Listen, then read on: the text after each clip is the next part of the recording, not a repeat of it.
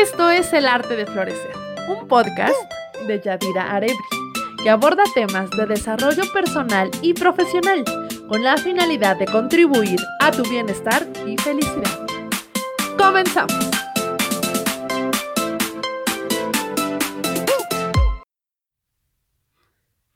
El día de hoy está conmigo Víctor Arenas, entrenador de acondicionamiento físico. Es licenciado en acondicionamiento físico y recreación. Cuenta con una amplia experiencia como fitness coach. Colaboró con la Infantería de Marina en un programa orientado a mejorar la fuerza en los cadetes que conformaban la infantería y actualmente forma parte del equipo de entrenadores en una prestigiosa cadena de clubs fitness. Y además de todo esto, yo les quiero contar que es mi hermano.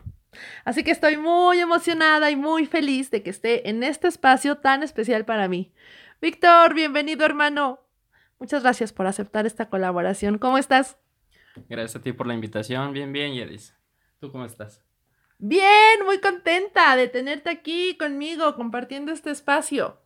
Pues como bien sabes, Vic, te invité porque quiero que platiquemos sobre este tema del que de pronto a muchos de nosotros nos interesa saber porque hay mucha desinformación. Y además hay mucha gente que, como yo, está muy interesada en empezar a incursionar en todo esto del entrenamiento físico y hacer ejercicio y mejorar su calidad de vida. Pero bueno, ya sea que por salud o por estética, están buscando como este tipo de servicios. Sin embargo, a mí me surgió una duda, porque de pronto utilizamos ciertos conceptos o términos de manera indistinta para referirnos exactamente a lo mismo. Y concretamente me refiero a ejercicio físico, entrenamiento físico y actividad física.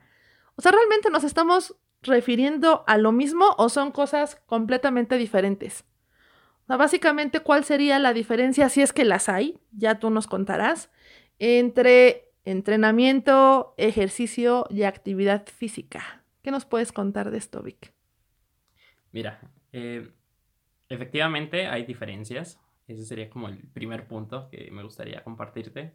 El segundo punto sería que eh, toda aquella actividad física, eh, por poner un ejemplo, sería como barrer, como caminar, es decir, todo movimiento corporal ejercido por los músculos, llevado, claro, un gasto metabólico.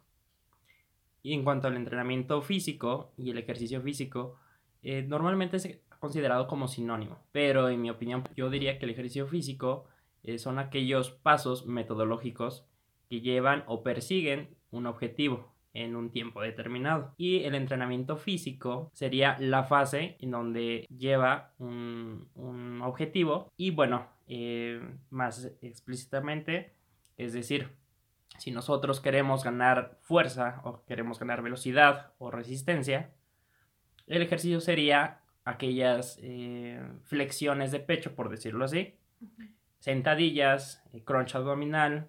Que ya implican una técnica específica. Y de manera repetitiva, exactamente. Ok. Y bueno, eso entraría en el entrenamiento físico. O sea, el entrenamiento físico, digamos que es una etapa constituida como por un periodo de tiempo y una serie de ejercicios determinados para poder alcanzar un objetivo, que como tú decías puede ser la fuerza, la resistencia, incluso aquí también podría entrar el bajar de peso. Sí, el bajar de peso sería considerado como un objetivo. Ok. Claro, ya es detrás de todo eso hay una metodología para poder conseguir ese objetivo. Ok, te pregunto esto porque yo creo que es esencial que todas las personas que hemos tomado la decisión de cambiar nuestro estilo de vida, nuestros hábitos, que involucran esta parte de la salud física, del bienestar físico, que queremos em, incursionar ahora mismo en un entrenamiento o en un ejercicio físico como tal, pues tenemos que considerar esta información porque creo que forma parte de las bases que de alguna manera sí debemos de tener para poder diferenciar y saber de alguna manera también qué está sucediendo con nuestro cuerpo cuando persigue determinados objetivos. Y creo que es básico empezar entendiendo este tipo de conceptos. Por otro lado, Víctor, algo que quisiera platicar contigo es sobre algunos mitos que existen en torno al entrenamiento y al ejercicio físico, como por ejemplo que la grasa se convierte en músculo, que si no duele no sirve, o por ejemplo, la efectividad de los ejercicios focalizados, como por ejemplo, si yo quiero tener un vientre de impacto planísimo, necesito obligatoriamente hacer abdominales. Y he escuchado muchas posturas al respecto. Entonces, quiero que tú como profesional nos cuentes un poco acerca de estas premisas. Así que vamos con la primera, con el primer mito, que es, ¿la grasa se convierte en músculo? ¿Sí o no? Cuéntanos. Pues mira, es una manera eh, burda de decirlo. Y hablamos de, de perder grasa. Al fin y al cabo esa frase se refiere a que hay una pérdida de grasa. Pero no precisamente se va a convertir en músculo. Entonces es falso. Entonces es falso, exactamente. Ok. La grasa eh, se va a, hacer, va a ser transformada por vías energéticas como combustible para eh, solventar el ejercicio. Entonces tú puedes mantener, por ejemplo, un peso corporal de 70, 75 kilogramos, mantener tu masa muscular en cierto porcentaje y, de acuerdo al entrenamiento, utilizar esas grasas como medio de energía. Y aún así, tu masa muscular no se va a ver afectada o disminuida. Y eso no quiere decir que sea transformada en músculo, sino es solamente como combustible para que tú puedas realizar y solventar el ejercicio. Ok, y entonces es por eso que disminuye ese porcentaje de grasa, porque se está, como vulgarmente se dice, quemando al estarse ejercitando. ¿Es correcto? Es correcto. Eh, debemos recordar que un plan nutricional nos va a ayudar, obviamente, eh, dosificado por un nutriólogo o por un profesional del área de nutrición para que podamos alcanzar estos objetivos. Es un factor muy importante porque muchas personas no lo toman en cuenta y creen que con puro entrenamiento y que el ejercicio les va a ayudar a literalmente eh, bajar todo el porcentaje de grasa que, que ellos requieren hay muchas personas que les gusta, por ejemplo, tomar cerveza y terminado su entrenamiento, pues se van con el mejor amigo, hay una fiesta, toman sus cheves y al final la típica frase, ¿no? De bueno, lo quemo las calorías que, que me da la cerveza, las quemo al día siguiente. Eso no es llevar ni estar favoreciendo una pérdida de, de grasa corporal. Ok, entonces, ojo, tenemos que complementarlo con un plan nutricional. Ejercicio más alimentación. Hay que cambiar hábitos alimenticios, sí o sí, para poder realmente disminuir peso o en este caso porcentaje de grasa. Si queremos ser certeros con la pérdida de grasa, así es, no hay de otra. Ojo, tome nota. Ok, Víctor, vamos entonces con el segundo mito. Mucha gente piensa que si uno no sufre en el gimnasio entonces es porque no sirve, no está sirviendo, no está funcionando el entrenamiento o el ejercicio. ¿Esto es cierto? Si no duele, no sirve. ¿Es verdad? O sea, ¿me tiene que doler a fuerza? Sí, mira, esta frase eh, no es totalmente cierta. Tiene un trasfondo muy fuerte en el cual eh, resulta ser que en la década de los 70s, 80s dio mucho auge el fisiculturismo. Entonces, este mm, arte de moldear tu cuerpo requería eh, ciertos pasos metodológicos en el cual eh, llevabas tu cuerpo literalmente a la fatiga, a la fatiga muscular. ¿A qué me refiero con esto? Que a través de las repeticiones tú ibas esforzándote más, ibas perdiendo energía y esto llevaba un micro desgarre muscular. Las famosas DOMS, que es el dolor muscular tardío, bueno, es resultado de, ese tipo de, métodos. O sea, ¿eso es el famoso embaramiento cuando nos sentimos embarados después de hacer ejercicio el día siguiente? Así es, cuando uno no está acostumbrado a entrenar, eh, se presentan este tipo de, de factor ¿no? a nivel muscular. Por eso es importante dosificar la intensidad, es decir, el nivel del esfuerzo con que tú realizas el ejercicio. No todas las personas están preparadas nivel inicial, o puedo decir que ninguna persona está preparada para llevar un, un entrenamiento hasta la fatiga. Debe ser progresivo y de menos a más. Por lo tanto, no precisamente eh, si te duele quiere decir que sirva, porque incluso dependiendo del nivel en el que estés, puedes llegar a sobreentrenarte. Es decir, tanto daño muscular estás produciendo que eh, no le das chance a tu cuerpo de que se recupere de sesión a sesión. O sea, aquí un factor muy importante es el descanso que tú le vas a dar a tu cuerpo para que se recupere de ese dolor que emana a nivel muscular. Entonces, esta frase de no pain, no gain, mm. pues queda totalmente sin fundamento. O sea, no es aplicable para personas normales. Podría ser en, el área del fisiculturismo, de intermedio avanzado.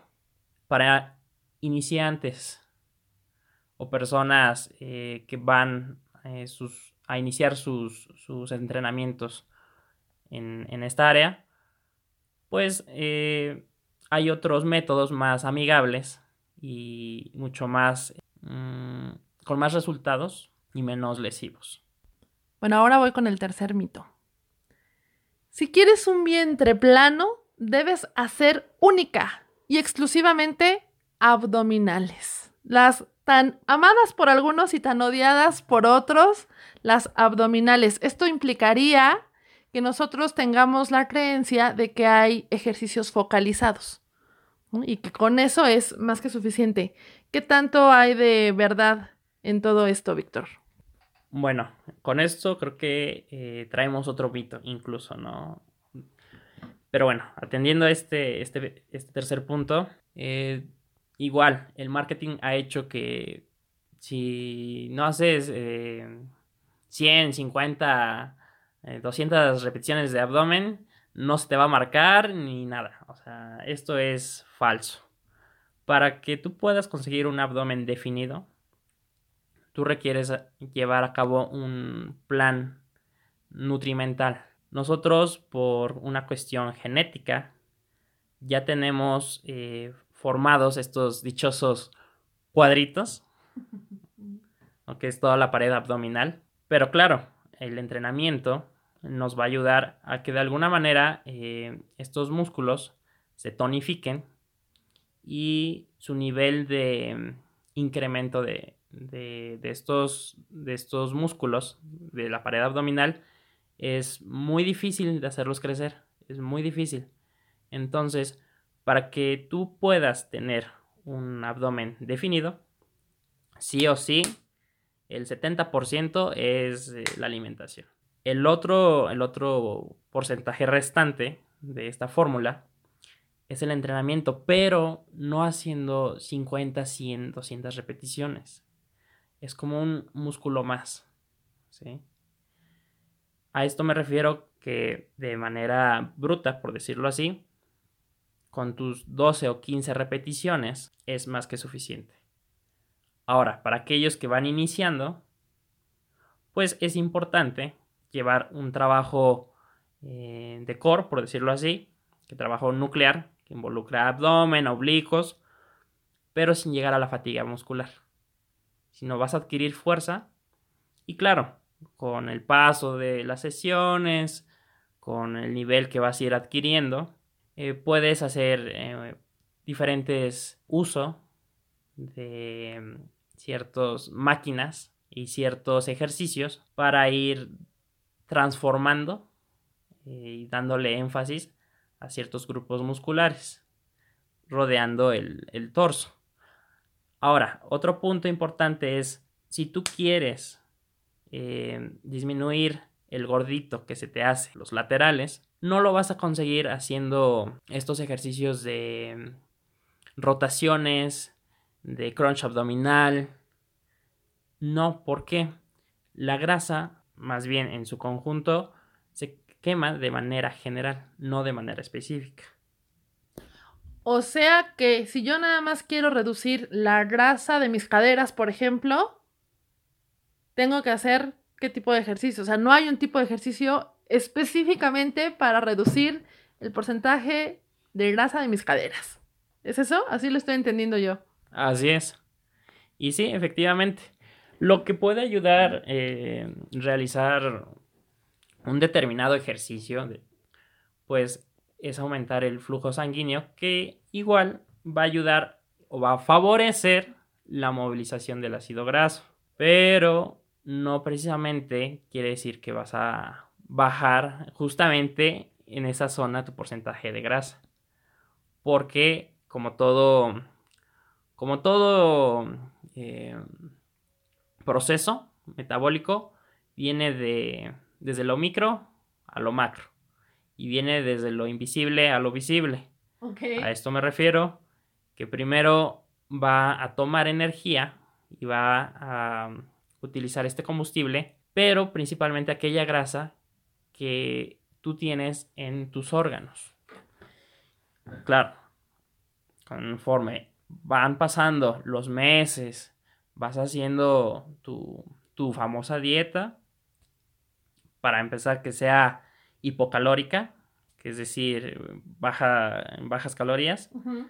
Bueno, entonces vas a ir poco a poco agarrando energía de todas las reservas energéticas de la grasa que tengas almacenadas en tu cuerpo. En todo el cuerpo, no solo de esa área que yo deseo reducir. Exactamente. Entonces, si tú quieres reducir el área, por ejemplo, de tus caderas, pues probablemente te tardes meses, incluso años, porque va a tomar de otras áreas, ¿sí? Y claro, cuando ya tu cuerpo porque es, una máquina increíble. Diga, ah, pues ya, ya no hay de acá, pues entonces vámonos a lo superficial. Es una manera fácil y sencilla de, darte a entender todo, todo este mecanismo. Pero sí, el marketing, remarco, ha hecho que esto tome mucha fuerza y que realmente se tome como una verdad irrefutable. Sí, irrefutable, o sea, pero no es así realmente es más complejo de, lo que te estoy comentando y explicando. Sí, claro, yo te creo totalmente, porque además, o sea, realmente tú me estás hablando desde los conocimientos científicos que has adquirido a lo largo de tu formación. O sea, no es nada más como que tú te lo inventes y estés a favor de toda esta línea de argumentos, ¿no? Sino que realmente hay un fundamento científico de base que nos está dando toda esta información. Así es, ya gracias a fisiólogos, médicos del deporte, nos dan toda esta información y nos han compartido a través de libros, a través de artículos científicos, que también es, importante darles una, una, revisión, ¿no? porque gracias a eso desmontamos mucho, mucho mito y mucha falsa creencia. Sí, claro, por eso es que también creo que es, importante que hablemos de estos temas en espacios como este o en otros espacios, porque de pronto los mortales como yo, que no nos dedicamos específicamente a este campo, como tú, tan de lleno, tan de manera eh, profunda, científica, metódica, pues obviamente no nos llegamos a enterar de todo esto que nos estás aclarando el día de hoy. Entonces, tome nota, audiencia, comunidad, es muy importante tener esto en cuenta para que realmente podamos llevar a cabo nuestros objetivos y por supuesto también buscar un buen entrenador.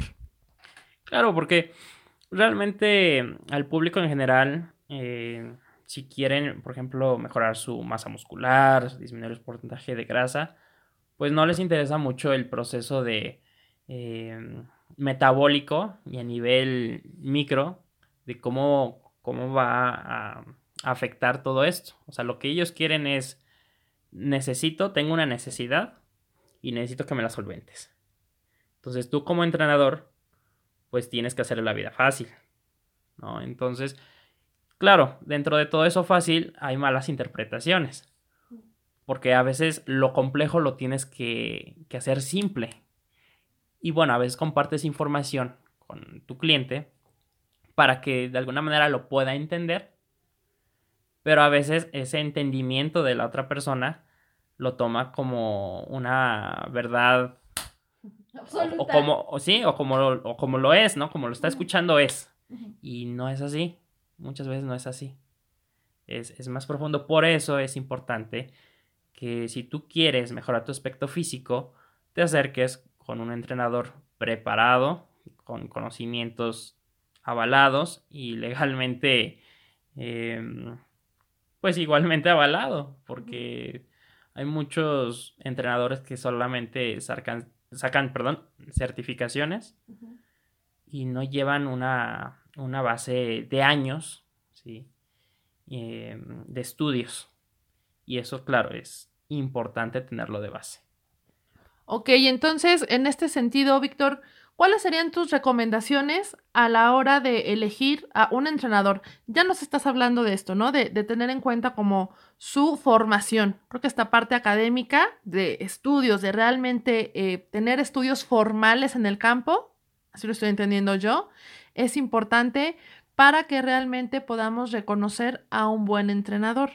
Pero, ¿qué otras características debe de tener, además de esta parte académica? Y de formación. ¿Qué otras características debemos de considerar para elegir a un buen entrenador? Y ya de paso también cuéntanos qué debemos de considerar para elegir un gimnasio. ¿Es obligatorio el gimnasio o también puede ser en espacios alternativos? Cuéntanos un poquito. Excelente, Miguel. Pues mira, un entrenador para que pueda, eh, independientemente de sus conocimientos y su experiencia, para que pueda tener una buena relación con el, cliente y el cliente tenga una buena relación y haga un buen clic con el, con el entrenador, pues requiere probar. Así es. Entonces, muchas veces encontramos personas que son muy serias o son muy extrovertidas y a veces el entrenador pues es lo opuesto, ¿no? Y muchas veces no hay ese mm, clic ¿no? En cuanto a em, empatía, en cuanto a la escucha activa. Las habilidades que debe tener un entrenador es empatía, em, escucha activa, eh, solidaridad, eso es importante, y que realmente te escuche y que te quiera ayudar. Y comunicación, me imagino, ¿no? Para también realmente esta parte que nos contabas, ¿no? De eh, estarle proveyendo de información al cliente, pues también es importante. Entonces, esta cuestión de la comunicación, de saber transmitir el mensaje de manera precisa y concisa, yo creo que también es importante. e incluso generar retroalimentación, verificar que el cliente está entendiendo lo que tú le quieres expresar, para que no pase lo que nos decías hace ratito, ¿no? De que el entrenador dice una cosa y resulta que el cliente está entendiendo otra cosa totalmente distinta. Así es. Entonces debe existir también ese feeling entre cliente y entrenador. O sea, si los dos eh, se llevan muy bien, encuadran en la primera sesión de entrenamiento, hay una excelente comunicación, eh, tú ves que su comportamiento del entrenador es totalmente amigable y tiene los deseos de ayudarte, bueno, pues pruébalo, pruébalo y claro, como todo servicio, pues requiere resultados. Entonces, si no te está dando resultados, coméntaselo, vean qué pueden hacer y si no te convence, porque no ves, nomás no llegan, ¿sí? estos beneficios que él te propuso, pues entonces prueba otro. Pero, claro, esto es de prueba y error. Así es, no hay de otra. Y bueno, ese es como mi, mi consejo. Oye, Víctor, y hace ratito me llamó mucho la atención un comentario que hiciste cuando estábamos platicando de otro de los puntos. Hablaste del tema de una evaluación inicial. ¿Todos los entrenadores hacen este tipo de evaluación? Te lo pregunto porque en lo personal, anteriormente, antes de ti, cuando yo llegué a ir a algunos, a algunos gimnasios y tenía este primer contacto con los entrenadores, jamás, jamás me hicieron un diagnóstico previo o inicial Directamente solamente me preguntaron a qué iba, cuál era mi objetivo directamente y pues siempre era, no, pues quiero bajar de peso. Y me entregaban una hojita con mi planeación, ¿no? con mi entrenamiento, una serie de actividades que yo tenía que, llegar, que llevar a cabo para poder llegar a mi objetivo. Y punto. ¿Ese es realmente el diagnóstico? ¿Es una pregunta simple o va más allá de preguntar simplemente qué quieres lograr? Muchos entrenadores, eh, claro, dependiendo de dónde trabajan, te van a realizar una evaluación inicial. Por supuesto es para saber y conocerte un poquito más, es decir, conocer tu peso, tu estatura, em, incluso tus hábitos, en, en qué trabajas, el nivel de estrés, porque realmente es información que uno requiere para poder atacar el objetivo que tú quieres. Incluso también si hay alguna enfermedad. Así es, alguna patología, algún tipo de lesión a nivel articular o muscular que impida que puedas realizar ciertos movimientos y por ende ciertos ejercicios. Entonces, todo eso hay que estar eh, considerando. Pero muchas veces, quizás dependiendo a quién, a quién le trabajes, a qué organización le trabajes, es como, em, pues sí, como cliente te van, a, te van a hacer la evaluación. Hay evaluaciones muy superficiales y evaluaciones con mayor profundidad. A nivel este, personal, te puedo decir que las evaluaciones mm, muy profundas se dan en los entrenamientos personales. Son aquellos entrenamientos que te atienden de manera individual, que obviamente tú pagas por ese servicio especial. Personalizado. Exactamente.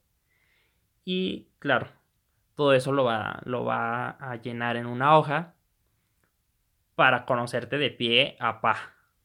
Oye, Víctor, ¿y ese tipo de servicios solamente lo encuentro única y exclusivamente en un club, en un gimnasio? ¿O también hay entrenadores que se dediquen a esto de manera eh, independiente y que también estén brindando este tipo de servicios? ¿También es válido?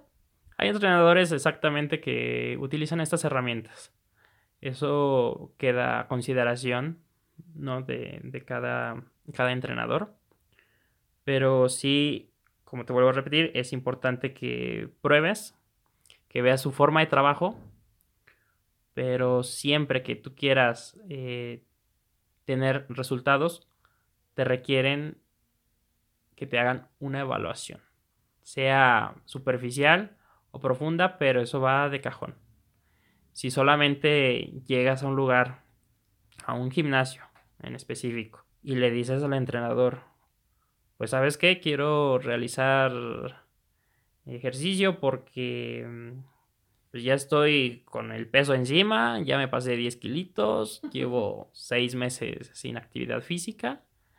Imagínate, sin actividad física, es decir, que has estado acostada jugando videojuegos o estando sentada trabajando. En el home office. Exacto, y no has hecho nada más que comer, chambear y se acabó, ¿no? Y estar sentada si, él, si el entrenador te comenta, eh, claro, y te lleva directamente a la máquina cardiovascular y no te realiza una evaluación, ten por seguro que el entrenamiento que vas a realizar o que te va a aplicar y te va a dosificar no va a ser el adecuado. Tan efectivo. Así es.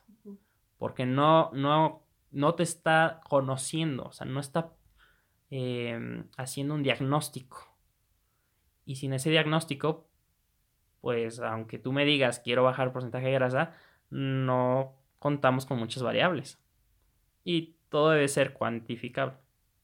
Ok, ahora vámonos con el tema de los gimnasios. ¿Qué debemos de considerar para elegir un gimnasio? Y repito la pregunta, ¿debemos de elegir un gimnasio o podemos también elegir espacios alternativos. Lo pregunto porque hay personas que como yo de pronto no les gusta estar encerrados adentro de un gimnasio lleno de aparatos y personas, ¿no? Preferimos más como ciertas actividades en espacios abiertos, al aire libre. Y me ha tocado ver en algunos parques o en algunos centros que se están llevando actividades de ese tipo. ¿Es válido? ¿Se puede? ¿Sí van a dar resultados o de plano no? A ver, cuéntanos un poquito sobre eso porque a mí sí me da mucha curiosidad porque la verdad sí lo he considerado preferir eso a meterme a un, a un gimnasio específicamente. Mira, hay mucha tela de donde cortar. Un gimnasio, ya sea un club, pero que cuente con, con la maquinaria eh, específica para que puedas realizar tus entrenamientos, pues es solamente herramientas. Son, son herramientas para que puedas conseguir tus objetivos. Nunca, jamás, jamás va a solventar o va a ponerse eh, encima de los conocimientos que tenga un entrenador. Entonces, ¿a qué me refiero? Que puedes tú tener un entrenador no precisamente del club al que vas, puede ser un, entrenador independiente, pero él te puede estar guiando y llevando eh, todo, todo el proceso del entrenamiento de manera, puede ser online, y tú vas al club, o incluso eh, hay entrenadores que van y te acompañan, claro, hay un costo, pero, pero lo puedes, lo puedes eh, realizar así no precisamente con los entrenadores del, mismo gimnasio. Ahora, el segundo punto es, pues, el costo-beneficio. Eso sin duda es importante en, todas las personas, ¿no? O sea, ¿qué, qué beneficios eh, me trae el que yo ingrese a un club? Pero ¿a qué costo? Hay gimnasios muy caros y que te ofrecen eh, muchas mucha variedad mucha variedad. Claro ya no solo es el tema del uso de aparatos no de pronto que tienen el spa que tienen el sauna el vapor la alberca y otra serie de servicios adicionales que están incluidos en el paquete que estás contratando no así es. Te incluye todo. O sea claro que si tú evalúas y determinas que tus necesidades son mucho más em, sencillas, que no requieres pues em, estas actividades de clases en grupo o requieres una cancha deportiva o requieres la alberca, pues entonces yo consideraría que les comentaras al área de ventas del, del club o del gimnasio qué paquete te puede em, convenir. Convenir, Y adecuarse a mis necesidades. Exacto. Y entonces probablemente el costo baje. Si no es así, yo consideraría ver otras opciones para atender justamente esa necesidad. Pero si tus necesidades son muchas y tú quieres también em, de una manera recreativa estar en actividades, pues entonces, eh, claro, y por supuesto que te recomendaría un club, eh, claro, un poquito caro, pero que te dé diversas eh, posibilidades. Así es. Y en cuanto a aquellos espacios que se están realizando al aire libre, también es al gusto del, del cliente y de la persona. Y también son buenos. Claro, todo de acuerdo a los conocimientos que tenga el entrenador. Ahí la base va a ser el entrenador realmente. Ya sea que yo quiera bajar de peso, incrementar mi resistencia, mi fuerza, mi velocidad, lo importante ya no es tanto el lugar, sino la persona que me va a acompañar, que me va a ayudar a lograr ese objetivo. ¿Es cierto? Así es, para el público promedio sí. Si hablamos de, de gente con con objetivos como pérdida de grasa, ganancia de masa muscular, sí, efectivamente, o personas que tengan algún tipo de patología, por supuesto. Pero para aquellas personas que están en un ámbito deportivo, como atletas, fisicoculturistas, es un complemento. Ok. Así es. Es un complemento eh, tener la maquinaria también y una necesidad entonces. Exactamente. muchas veces eh, no se cuenta ¿no? Con, con este tipo de, de herramientas y a veces hay que, hay que hacer uso del conocimiento y de la experiencia que uno tiene como entrenador para que puedas dar eh, resultados al deportista. Pero si contamos con esas herramientas de tener acceso a la maquinaria en, en un club, en un gimnasio, pues excelente. Pues sin duda seguramente podríamos aquí seguir platica y platica y platica sobre este tema porque yo sé que hay mucho más de qué hablar. Sin embargo, yo creo que aquí lo vamos a dejar por el día de hoy y te voy a invitar en otra ocasión para hablar de, otro tema y que podamos seguir profundizando sobre, sobre todo esto.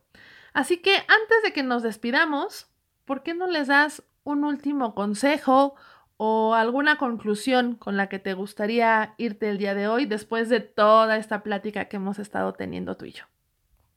Sí, Villadizo. Bueno, pues mira, como conclusión podemos decir que para todo el público en general, si ustedes quieren realizar ejercicio porque por X objetivo, acércate con un profesional, es decir, con un entrenador que esté avalado, porque muchas veces pasa esto de, ay, es que vi una rutina en YouTube o vi una rutina en Instagram o el cabrón mamadísimo en TikTok.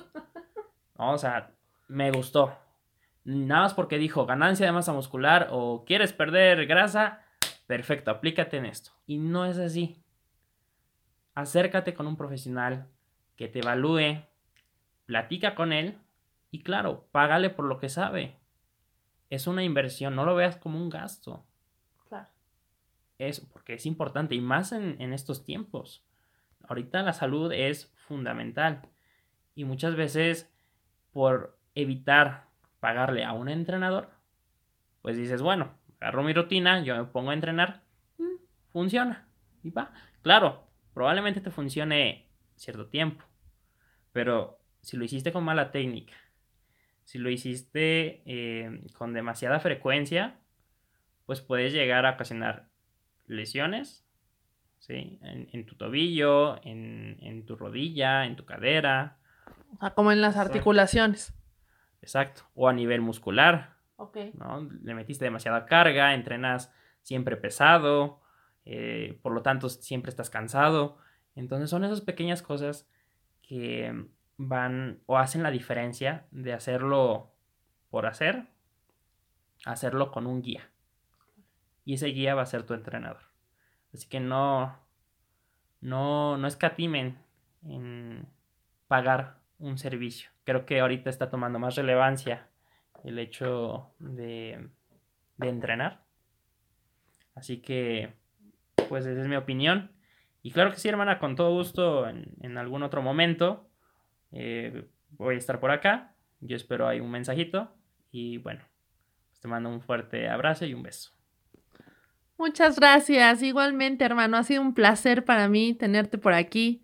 Muchísimas gracias a toda la audiencia que ha estado al pendiente de este episodio número 24 de El arte de florecer.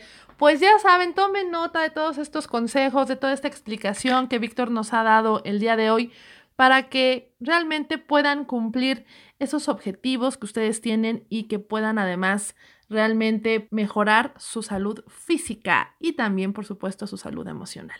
Muchísimas gracias. Yo soy Yadira Arebri. Recuerden seguirme en redes sociales. Me encuentran en Facebook como Yadira Arebri y en Instagram estoy como El Arte de Florecer Podcast y en mi fanpage de Facebook como Yadira Arebri. Ha sido un placer, como siempre, estar compartiendo información con ustedes. Muchísimas gracias. Les mando un beso y un abrazo muy grande.